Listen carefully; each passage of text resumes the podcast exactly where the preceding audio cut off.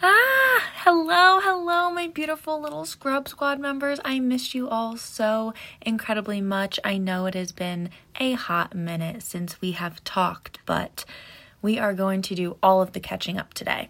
So I know that I have been MIA for a little bit. The last episode that I recorded was about how to prep for your medical school interview because I had one and I unfortunately did not get into the school that I interviewed at. And it was a really hard experience, um, to say the least. I actually found out on a Saturday at like 8:53 a.m., which that's the great thing to wake up to, a rejection from what ended up being one of your top medical schools and the only interview you had at the moment. Um, and I was not home with my family. I actually was over at a friend's house um, for the weekend. I was away visiting somebody. So that was really tough. And I, of course, I didn't want to ruin the weekend or make the weekend all about me and school. So I actually kept it to myself and didn't tell anybody for about a day and a half, to almost two days. Um, and so I was just internally combusting alone for about two days, but it was okay. I ended up telling the, my friend um, on FaceTime. She, one of my friends called me on FaceTime to talk about something else, and then I couldn't hold it in, and I told her, and eventually ended up telling the person whose house I was at um, later on Sunday night.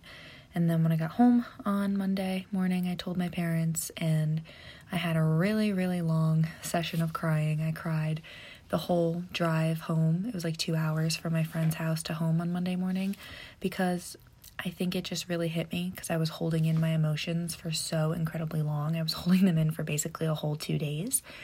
Um, that that car ride home, I just absolutely lost it, and it was just a complete flood of emotions of sadness and disappointment and just everything. And then I got home and having to tell my parents, and you know, obviously they were really disappointed for me, and it was just it was just a lot of emotion and you know feelings and everything in the matter of 72 hours. And then i actually had to go work at the hospital for eight hours um, after getting home and telling them and crying it all out. But you know i definitely felt a lot less anxious and a lot less lost after you know getting home and finally telling my parents and crying it out and kind of having the conversation of just being so confused about what do I do next because I did find out in the middle of March or kind of towards the end of March. Um, and, you know, obviously the cycle's coming to a close, which means I most likely will not be getting in the cycle and will be having to reapply this upcoming cycle, which is super soon. So it was just so much panic and so much confusion and so much just like, oh my God, what am I supposed to do now? Like, what am I going to do? I don't have time to you know, my personal opinion, my MCAT is not the best. So that's probably one of my weakest points on my application. So it's March. I don't have time to now study and retake the MCAT. Like, like just I don't have time to do all these crazy things to revamp my application. Like, what am I gonna do now? But like I said, getting home, talking out with my parents, I just talked through everything in my head, and you know, I thought about it at work and by the next day on Tuesday, I went to work at my other job, which is in an office, and I came home with an entire plan. I knew what I had to do, what I had to get done, um, what I wanted to do to try to enhance my application for this upcoming cycle so quickly. And that's what I'm going to talk about with you guys today is you know, sometimes that's just the reality of the situation and what we're doing. Applying to medical school is not easy and it's not completely uncommon for people to have to take two, three cycles sometimes. I'm hoping that's not the case for me. I'm hoping, you know, it's just two at this point. Um, but sometimes, sometimes life has other plans for you. And I'm a, after I was sad, you know, I took my time to process my emotions. I was really, I would say, out of it for like two weeks. I was really bummed out. Um, but again, I'm a big believer in everything happens for a reason. I'm a big believer in things that are meant for you will not pass you by. And so I just have to trust this process and trust and believe that there was a reason I didn't get in this year, and there's a reason that I'm gonna have another gap year. And, you know, maybe the school I interviewed at wasn't the perfect school for me. It wasn't the one that was meant for me. Maybe there's another one out there that is the school that I'm supposed to be at, you know? And that doesn't just go for me, that goes for everybody else out there too who's going through this exact same thing or who didn't get in the cycle or who is stuck on wait lists.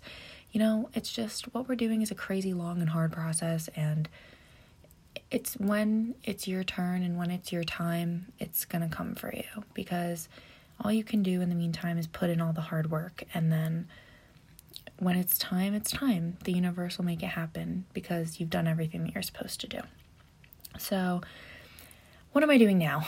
What steps am I taking now to get my new application out in such a short period of time? So, first things first, I made a list of people I want to ask for a letter of recommendation. That's always something you want to get on top of. I'll probably ask for them um, within the next week, definitely by the first week of April. I need to have my asking letters out. Um, that way they can get it back to me by the middle of May, since you can't submit your application until March 20, May 27th or whatever that date is anyway. I got to double check it now. Um, having the letter of recommendation right now is not essential to me, so I'll try to get them back in by, or I'll have my letter writers submit them I'll ask them maybe like May 10th or something or May 15th. So, first off, letter of recommendation. Second off, I am starting to do some e shadowing. I have a lot of shadowing through my jobs, but it's not really direct shadowing. So, I'm just doing that so I can get a little bit more exposure and be able to talk about a little bit more exposure to different fields and such. Um, I'm doing it through Med School HQ, Dr. Ryan Gray just has them. They're actually, I went to a couple so far. They're pretty good. Um, I've seen a DO and a couple MDs, and they're pretty informative. And I really learned a lot about the DO profession. I really liked it. I also, it's something I wanted to do in my gap year this year anyway, but I'm finally now getting the chance to, or I'm now getting the extra push to do it. I am taking a Spanish medical terminology class because where I work, we do have a lot of people come in that only speak Spanish. I work in an emergency room, and it's really hard that you know when you can't communicate with somebody because you don't speak the same language. So this is something I've wanted to do for a really long time, and I'm happy that I'm finally getting the extra push to do it. Um, I'm actually really liking it so far. Um, it's on your completely on your own pace and everything, and I really like it. I'm learning a lot of words, and it's really cool when at work I can speak and practice it, which is perfect. And it's really a really cool feeling when I say something and the patient actually understands me. Um, you know, basic communication, but it's really cool and I'm really liking it. So I'm really happy I decided to do it.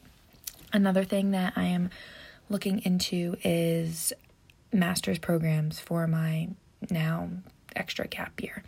Um, like I said, since my MCAT, in my opinion, is not the best, I think it's really important to show that I can excel in upper level classes. So I definitely am looking into taking a master's. And also, I've been out of school for a whole year now.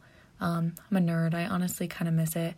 And I also would like to take one just because I feel like, especially if I take one that is related to, you know, medicine and stuff, I'm looking at master's in medical science, as well as there's some in medical physiology and pharmacology and stuff like that.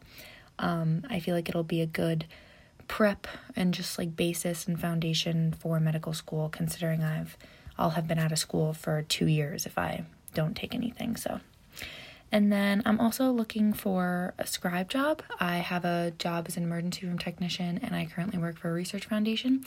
But I just think I want to do something a little different. I want to start shaking things up. So I'm probably going to look for a scribe job as well um, on top of my other jobs.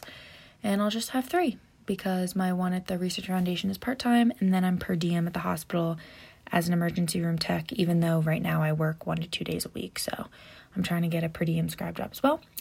And yeah, so that's all things that I'm doing that are going to help me get new experiences and will help me, you know, academically in the upcoming months.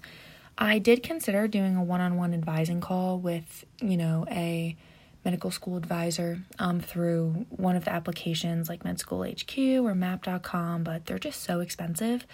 So as of now, I'm going to hold off.